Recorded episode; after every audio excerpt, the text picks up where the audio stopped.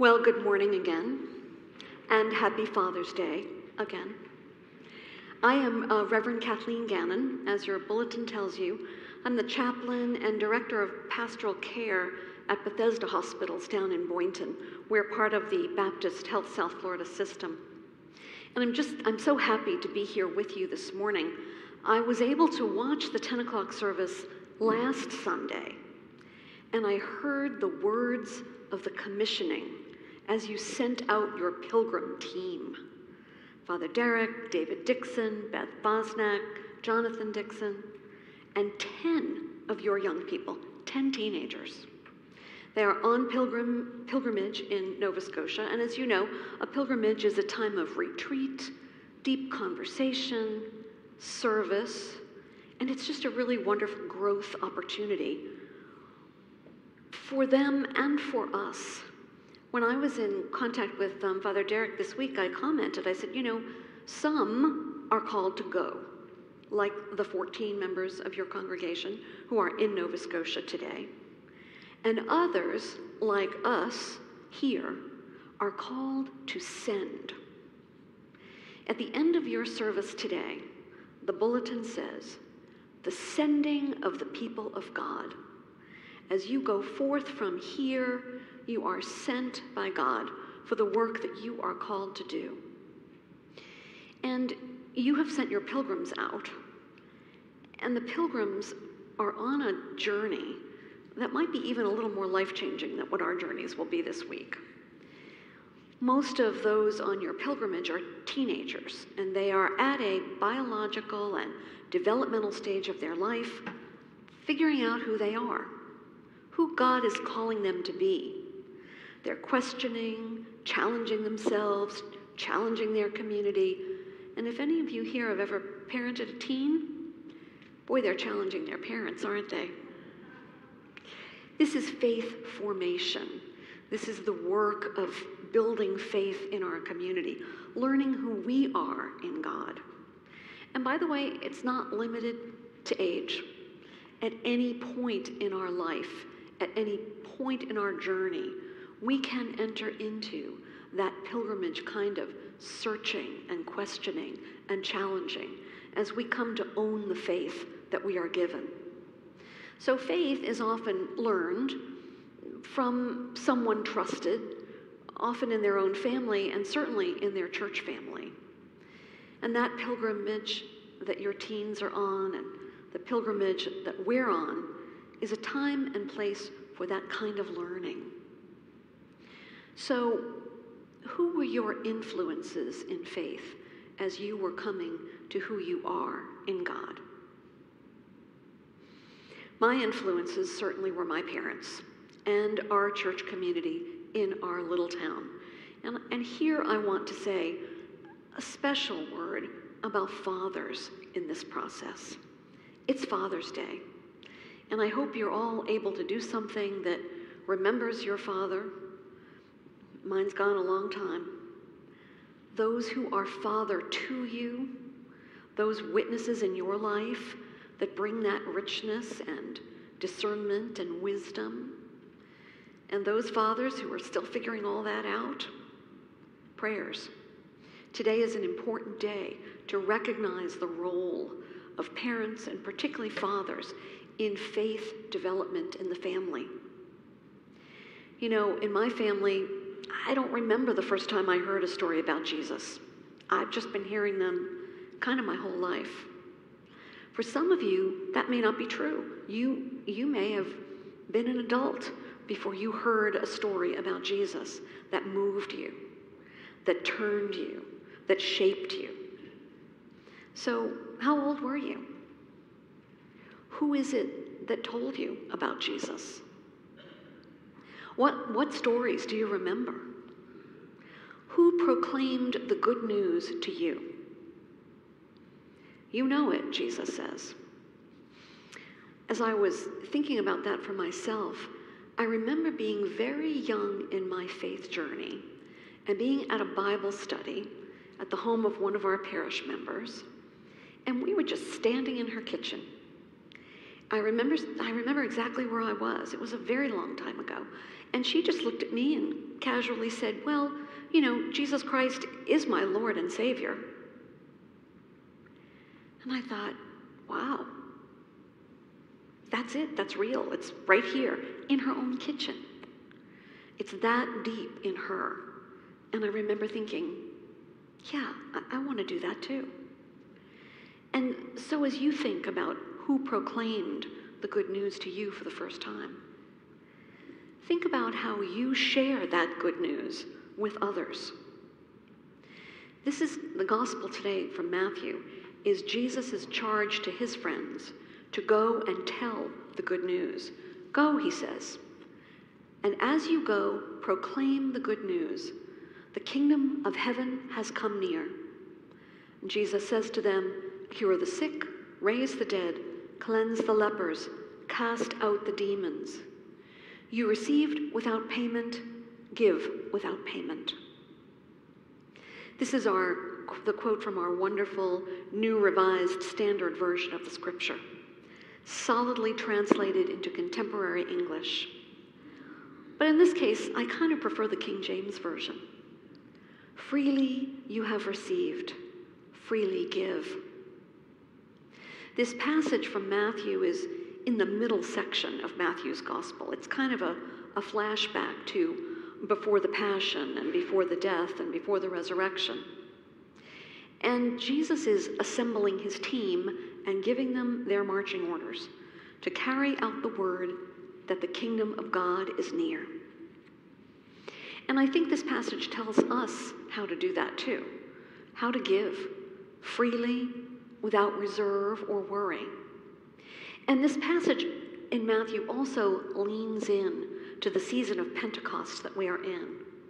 For the disciples at Jesus' feet, it anticipates the power that will come, will come upon these faithful, available, teachable disciples, and upon us. For we know the Pentecost. We are in the season of God's Spirit moving us.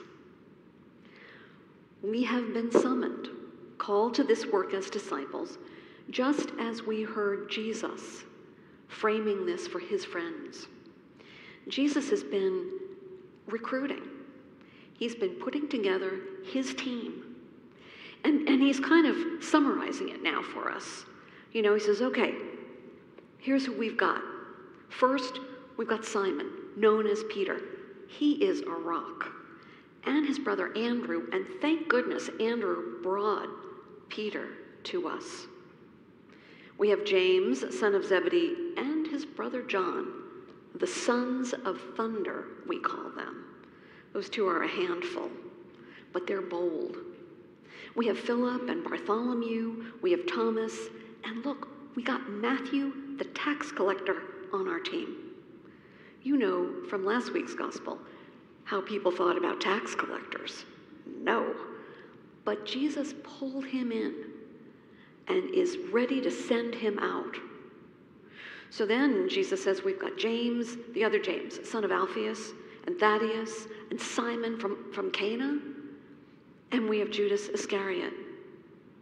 Now we know Judas was the one who betrayed Jesus. But at that time, boy, he was all in. And so they were named. This is Jesus' team, the apostles.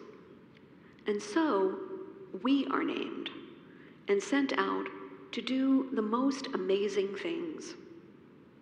Go, Jesus says to us, proclaim the good news that God has come in Christ Jesus into this world. So here's what we're to do go, cure the sick, raise the dead, ca- cleanse the lepers, cast out the demons. How in the world are we supposed to do that? either literally or figuratively. Cure the sick. Well, maybe there's some doctors in this room dentists, nurses, aides, technicians, therapists. Maybe you have a role in the medical field that cures people every day. And you have a role maybe as a caregiver, someone in your own family that you are bringing back to health. Or maybe, as the hymn says, there is a balm in Gilead to cure the sin sick soul. And so we are called to cure those who are sick with love, with patience, and kindness as the balm. Raise the dead. You know, I do know CPR, and many of you do as well. And we have been witness to the incredible medical opportunities today. Don't always work, but wow, when they do. But also, raise those who are dead to this life, dead to the joy, dead to the challenges of relationship. By reaching out to others with God's grace and God's peace, you bring them life. Cleanse the lepers. There are indeed leper colonies in our world today. But who is it in our society that we won't touch? In your community, in your neighborhood, in your family? Who is it that needs that touch of healing? Those healing hands. Will you share your water of baptism? Cast out the demons. Will you cast out the demons of materialism and violence and degradation? And will you respect the dignity of every human being? We will, with God's help. That is our baptismal covenant. That's what we are called to do. And now we get set to go forth from here and share the stories and the kindness and the peace of God. For the kingdom of God is here, and we carry it forward. You know, we do this personally, person to person, family member to family member, neighbor to neighbor. We go as the Episcopal branch of the Jesus movement, and you go as part of the team here at Good Shepherd. You are, even as we speak, building a roof on St. Raphael's Church after the hurricane in Fort Myers. The workers are out there right now because of you. You have been feeding the children of Bondo, Haiti. I'm a witness to that as part of that team. You, in just the last week, fed 219 people in 66 families right here in this community who needed food in one week. Not to mention what you do every day with St. George's, and you have here at Good Shepherd what we're calling this morning a robust outreach program. I'd be, we'd be here all day if I named everything you do. And so that is what we are called to do. For the harvest is plentiful. We all know someone for whom you might be the person who shares the love of God with them. Through the work of this church, through your work personally, we are all laborers in the field of Jesus.